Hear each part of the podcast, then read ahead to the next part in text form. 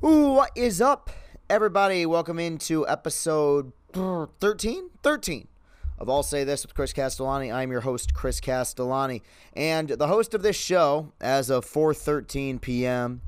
on Sunday, April 24th, is kind of running on fumes. I was at Comerica on Saturday to witness some history, watched a doubleheader on the first nice day that we've seen in Michigan in 10 months. And um, I'm pretty exhausted right now, but we're going to power through it. And, and a big reason for it is we have a fair amount to talk about. Most of it Tigers related. This is going to be another one of those episodes that's a little bit wonky. I, I believe in transparency. I think it's important for me, it's important for the audience, and it's important for producer Matt, who's done such a good job of piecing this stuff together uh, since I've started doing this show. I'm recording right now at 4:13 as I just said. By 11:59 tonight, Caleb Houston, Hunter Dickinson and Musa Diabate are going to have to make their decision about whether or not they're going to test the NBA waters. If they make that decision, there will be a segment added to the end of this show. This is one of those things that I, I bring this up just because I know I don't. If one person pointed out, I get upset. I, that's how fragile I am. So I, I bring it up, just letting you know. Could be a little wonky, but for the most part, should be a pretty straightforward show. And we're going to obviously start with what was a very bittersweet weekend for the Detroit Tigers. The first game was I, it wasn't my favorite. No Turnbull's no hitter probably is my favorite, obviously, but I would say probably the most memorable Tigers game since JD Martinez's pinch hit home run off of Chris Sale in 2016.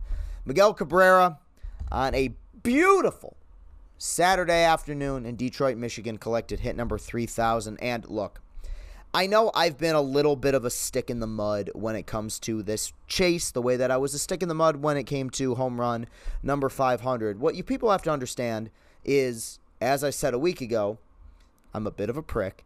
And beyond that, all I care about is just winning games. That's how I feel every single day. I just want the Tigers to win every single, every single, every single day. That's all I want. And so internally, I was like, all right, 3,000 will be great. It's a historical moment but I want to win. That's what matters to me more. Now, what made this so perfect was the fact that, hey, he got 3,000. It put the Tigers in front, and they won 13 nothing that day. They played one of the best games they've played in a long time, easily the best game they've played this season. It was really a magical moment, and I'll acknowledge straight up. Um, yeah, I've been a, I've been a bit of a bit of a curmudgeon. I acknowledge that. I typically am. When you're there in person and you see people cheering and people were crying seeing Miggy hit number 3000, I mean, unless you're made of stone, it's hard not to be a little bit moved by all of that. I, again, made myself look like an idiot. They said there was going to be a ceremony if Miggy got 3000. But do these people know what a ceremony is? It was perfect. It was exactly what it should have been five plus minutes, maybe, maybe. I might be really like going overboard with that. Of delays, hugs, hand pounds, waving to the crowd, hugging his family. It was beautiful. And how great was Dan Dickerson's call? It was perfect. And even Shep's I thought was pretty good. Um, and then they went back to playing the game. I was under the impression they were going to bring out like podiums and shit. So I was like, don't don't pause the game for 30 minutes. But it was perfect. I'm as guilty as anybody of being caught up in what the future holds and just wanting to have a good team and not understanding and living in the moment. 3,000 hits is a massive deal and it ain't going to be done for a long time. I know I talked about this a little bit on my last show. I talked about this in the blog I wrote after Miggy got 3,000. It's going to be, I would say, around a decade till we see it again. Because I don't see anyone from the current crop of players that's going to do it. I don't think Cano does it. I don't think Harper does it. I don't think Altuve does it. Obviously, Molina's not going to do it. I mean, he's going to retire at the end of the year. McCutchen's not going to do it. Elvis Andrus, obviously. Like, those are like the active guys that were like at the top of that list. I think it's going to be like 10, 15 years when maybe a Juan Soto or Vladimir Guerrero Jr. does. I mean, and that's put a lot of faith in it. It's so weird how it works, and it just goes to show how good Miguel Cabrera has been because Jose Altuve is one of the best hitters I've ever seen. I don't think he gets to 3,000. The fact that you have a guy, and I look, I get it, and I, have been as open about it as, as anybody, and people have gotten upset with me for being open about it, and I understand that, but even though he's been replacement level for like five, six years, he's been better this season. We are talking about a guy who's done things on a major league ball field that very few have ever done. I believe, off the top of my head, correct me if I'm wrong, only seven players in major league history have 500 home runs and 3,000 hits. Seven. Do you know how many guys have made it to the major leagues? First of all, do you know how hard it is to get to the major leagues, let alone stay there, and let alone be that good? That's um it's an amazing accomplishment. But beyond that, what moved me was not Miggy getting hit number 3000. That's a, that's a great individual accomplishment. That's fun to see. What moved me was seeing the fans and seeing Comerica Park filled again, seeing it rocking. And what I'm about to say is going to be so cornball, but it's true. It's just a reminder that Detroit sports fans as a whole are dying for a hero. They're dying for something to believe in again. And these last four or five years have been so rough. I say last four or five years, but I feel like I said that one or two years ago. I feel like it's really, we're coming up on like six or seven of a lot of ineptitude. And Miggy's 3000th hit was a reminder of the way things used to be. Because there was a time, and I know, look, I, I think I'd have to double check. Maybe producer Matt can get back on me with some analytics. I think I appeal more to like a younger demographic. I think there are people. The point I'm trying to make, as I pound the table for no reason, the point I'm trying to make is that there are people listening to this show right now or watching the show on YouTube who don't know how good it felt to have a team from 2006 to 2014 that you knew every year had a shot at being great. And a lot of times they came up short. I understand that, but at the same time, seeing the park filled going to the park. I want to watch Verlander pitch. I want to see Miggy hit. I want to see Prince Fielder bat behind Miguel Cabrera and maybe go deep. Those moments were so precious. And I am as guilty as anyone of saying, you know, it's bittersweet. They didn't win a World Series, but they mattered. And the fans in Michigan want things to matter again. Miguel Cabrera's 3000th hit was beautiful. That game was beautiful. Man, how good was Skubal? That that got me more excited than Miggy's 3000th. He was dealing. He looked so good. The bullpen's been great, and they've gotten scoreless innings out of guys that you would not expect to get scoreless innings out of. But my biggest fear, and it's been why I've been so cynical about this whole chase, as great as that moment was, and as awesome as Saturday was, at least the first game on Saturday – is that I just worry that when we get to the end of this year, that's going to be the main thing they show in a highlight reel. I don't want that. I want to be good. I don't want to lose two out of three at home to the Rockies. And I sure as fuck don't, by the end of April or early May, want to look at the standings and be like they got no shot. Because it's time we face facts. This team is six and nine right now. They go on the road against Minnesota. And look, do I think Minnesota is gangbusters this year? No, I don't. I still have serious questions about their pitching, but that doesn't matter because our offense can't hit a fucking baseball. So even if their pitching isn't great, they've got Buxton and Correa and Kepler. They got some dogs in that lineup. They got some boppers. And then guess what? I think we go on the road to Los Angeles to face the Dodgers. But if, if they're 7 and 14, I don't think that'll happen, but it's not, you know, out of the realm of possibility. That 3000th hit, it's just a blip in the radar. I mean, obviously, from a historical standpoint, it makes a huge difference, but ain't going to move the needle. By June, the park's still going to be two thirds empty. And I know I acknowledge completely that my cynicism just just covers other people's cynicism. Okay, I, I, I get that, and I will look back on Saturday, that first game Saturday, with very positive memories. How can you not? You saw something that never gets seen in baseball, and as I brought up earlier, might never be seen again. But I, I'm just waiting for the day in which there's that pinpoint moment in which there's the turnaround. Turnbull's no hitter, I think, was the moment in which the Tigers went from completely awful to, hey, all right, mildly competitive. But I'm waiting for the moment in which we look and go, okay, that was where we finally turned the corner there were a lot of moments like that in 2006. That's why that season holds such a special place in people's hearts. I think Granderson with the game tying home run against the Reds, they obviously went on to win that game. And they came back and won a lot of games that season where people started to turn and be like, oh, I might go to the park again. Tigers are pretty competitive. They're pretty good. I, I want that day. I want to see that day again. And seeing Miggy get 3,000 was cool. Seeing the fans happy was cool. But they lost the next game, the second game of a doubleheader, and I just got done watching the third game of that series, and the Rockies looked like, you know, insert really good team here. 2012 Giants, sure, they swept the Tigers. I always I always make those analogies, but I feel like I've run out. It's it's more frustrating than it's been in the past. In the past it was depressing because I saw what they were doing trying to lose. I don't like being insider info guy because I don't have a lot of insider info. But I know for a fact that the people in that clubhouse, AJ, Chris Fetter, the players, are prepared and working their butts off every day to try to win. And it makes it that much more depressing when they're not coming out on top. You know, I, I, they they are self-aware. They know how much this would mean to the organization, to the fan base, to the city. It just doesn't seem like things are clicking. Like you had that game Saturday where Skubal was awesome, and you're like, okay, time for a winning streak. And they had one two in a row, technically. Chance to get back to 500.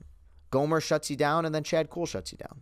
I mean, good teams sweep that series. And the Rockies, they got some hitters, but at home, following that first game, an emotional first game, you come back, you punch them in the mouth two more times, you get over 500, and uh, make good things happen. Not the case. So, Tigers in a rough spot, but not without some pretty amazing moments at Comerica Park on Saturday afternoon. There's a few more things I want to talk about, even not super sports related, though. They're what I say last week, sports adjacent or something like that where I think that with this platform and the opportunity that Barstool has given me, it gives me a chance to kind of peel back the curtain a little bit. I like that. I like the behind the scenes stuff, talking about my content, talking about my videos. And uh, I posted my reaction to Miguel Cabrera's 3000th hit. And a lot of people got really upset by it. Why are you filming yourself? Which, do you know how I got hired? I didn't get hired filming the television screen when Spencer Turnbull threw his no hitter. Sorry, buddy boy, but like I think I'm in the right here.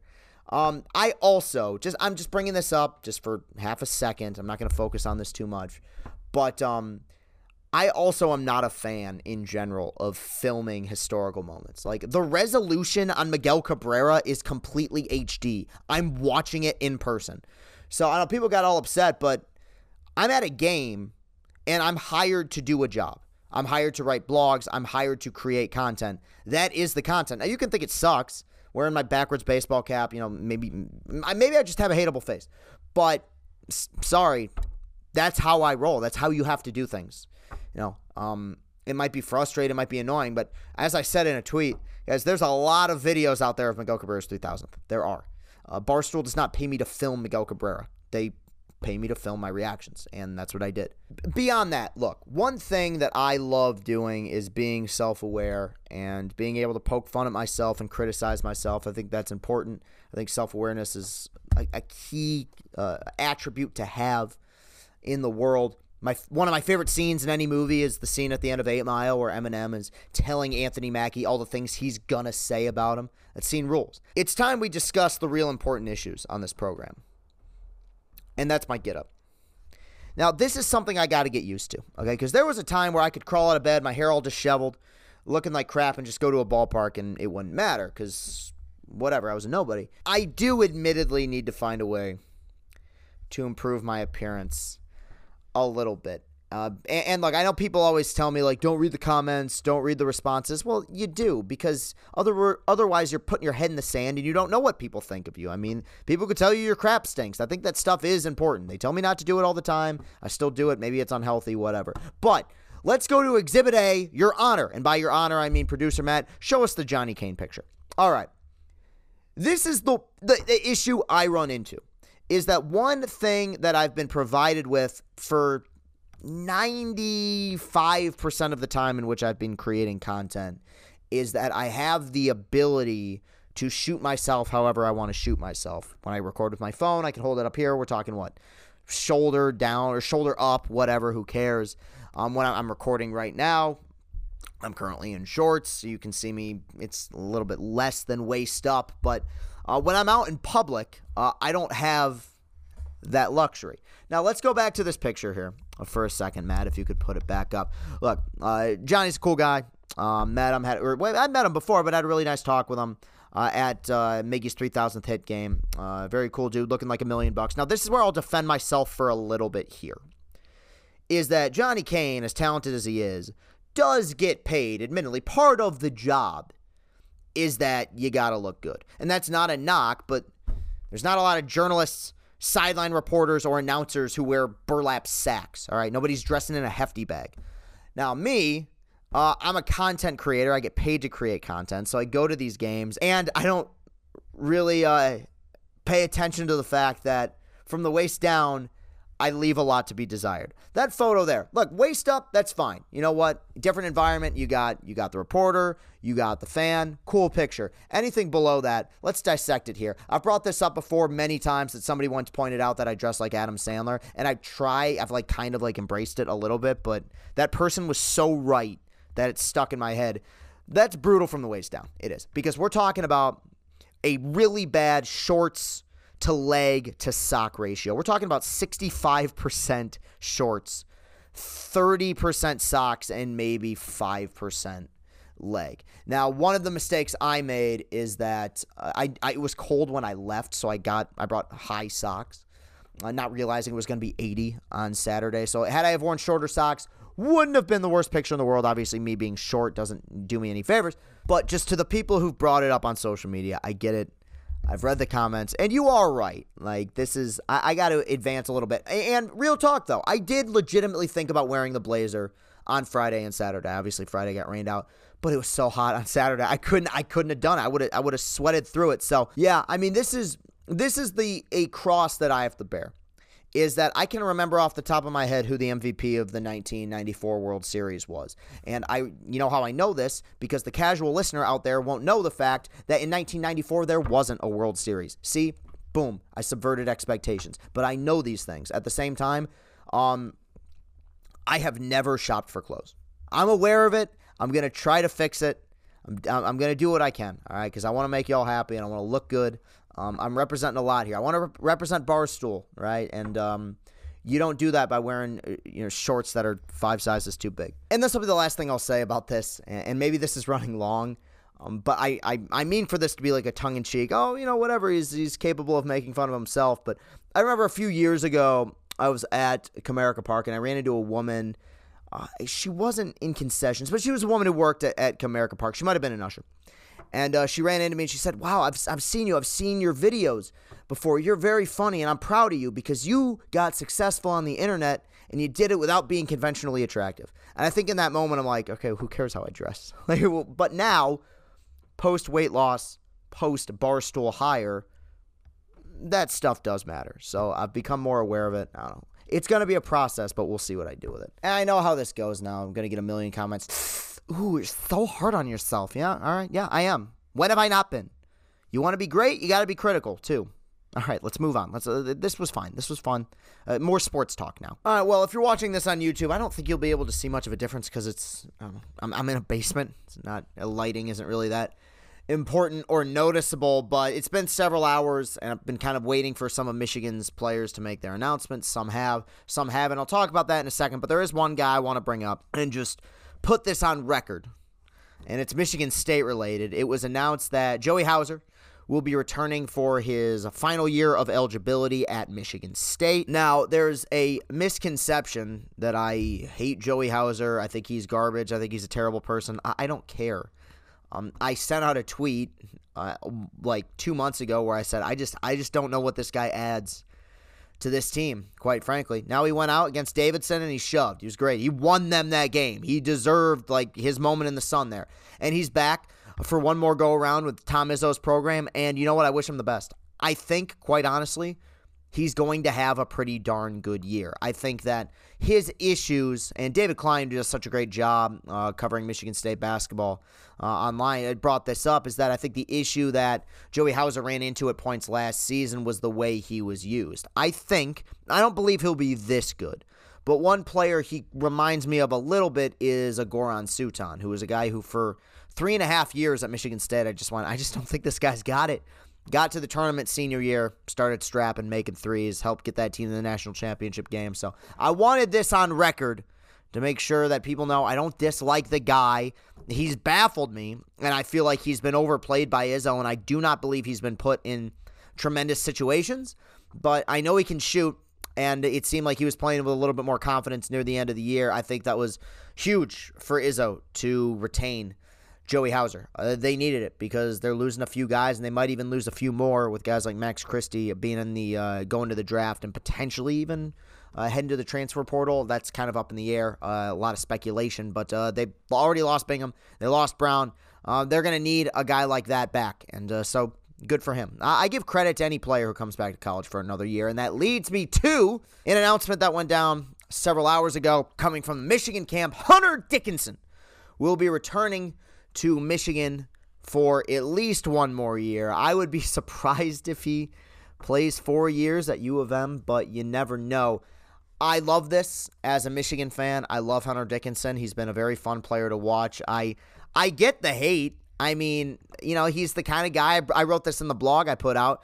If he was on an opposing team, I wouldn't be able to stand him. But I'm glad he's on my team. He's very similar. Now, he's not, there's different players because the, the guy I'm about to bring up was just a rebounding machine. And while Dickinson is tall and does collect his fair share of boards, um, these guys were different sensibilities as players, but he's very similar to Draymond Green. Like, I, I don't have anything against him as a guy, but as a basketball player, I can't stand Draymond Green. I couldn't stand him when he was at Michigan State. I can't stand him on the Warriors, and the reason I can't stand him is because he's so freaking good and all the talk, all the shit talking he does, he backs up. He's got rings. He's been to two Final Fours, right? He's got Big Ten championship rings, Big Ten tournament championship rings. He's been successful everywhere he goes. It seems like he rarely ever fails. And as much as I don't want to stand a guy like that, you sure as hell have to respect him. Like he's an all timer, right? He's probably going to be in the Hall of Fame one day.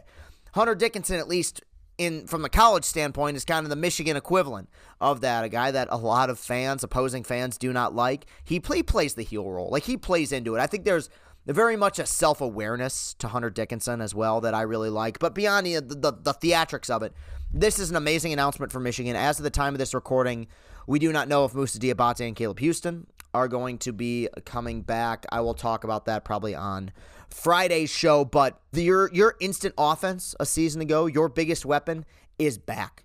And I, you know, I see takes getting thrown around on Twitter, and it's, it's such nonsense, and I probably shouldn't talk about it. But if the basis of your argument is, oh, well, I guess this means that Hunter Dickinson just isn't going to be a good NBA player. And I love Hunter, like I just said. Who cares? Why does that matter for next season? Hunter Dickinson is a college basketball player. I want him to be successful playing college basketball. Rivalry arguments are so freaking dumb sometimes. And by the way, it goes both ways. I remember when it was announced that Cassius Winston was coming back for his senior year, reading that same stuff. Oh, I guess he just doesn't have it for the NBA. Yeah, no, keep keep talking that shit. See where it gets you. Yeah, and you know what? Cassius Winston, I'm not even trying to make a joke. Has he scored what, like six points in the NBA? Who cares? I don't care because when it was announced that that guy was coming back for his senior season, I got a shiver up and down my spine because I knew he was going to pulverize my team, which he did. One of the best college basketball performances of all time, or not of all time, but at least that I saw, was his performance in the Breslin, uh, his senior year. He played incredible. You know, an amazing, amazing player. I feel that way about Dickinson. Maybe he makes it in the NBA, maybe he doesn't. But to me, I give credit to any college basketball player who chooses to come back because I have seen way worse college basketball players who decided to go pro after one or two years. Guys who I looked at and went, man, this guy's got nothing. He's going to get eaten alive. Left, bolted, first opportunity they got. Now, it's where I also think, and I would like to see Hunter talk about this. I, would I'd, it'd be an honor to interview him one day. NIL has changed things for the better. NIL will create opportunities for players to stay longer.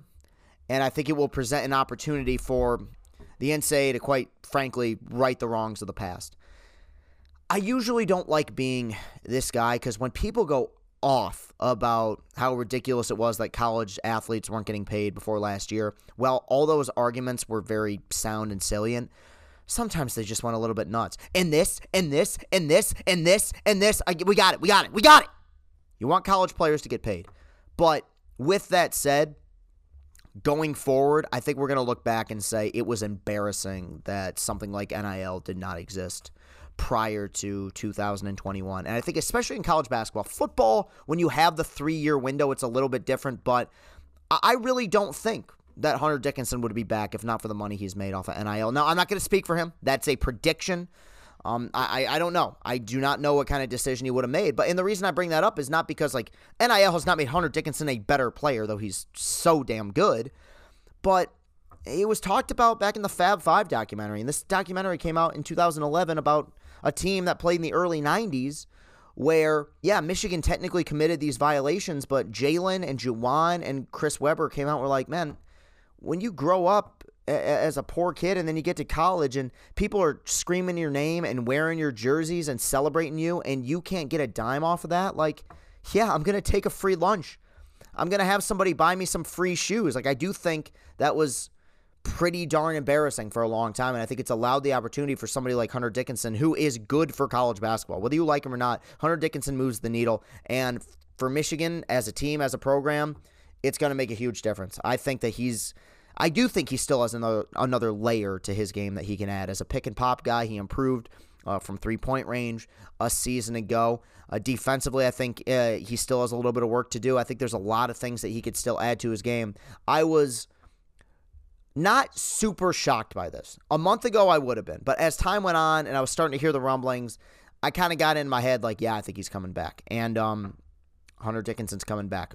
Good for him. All right, now that'll do it for today's show. Uh, bit, bit of a wonky one. I hope it was a good one. You can follow me on Twitter at Castellani2014 while you're at it. Hit that like button, hit that subscribe button if you're on YouTube. Of course, let's get those watch hours up, up, up. We are on Apple Podcasts. We are on Spotify, whatever podcasting platform of those two that you prefer to listen on. Go ahead, have at it, subscribe.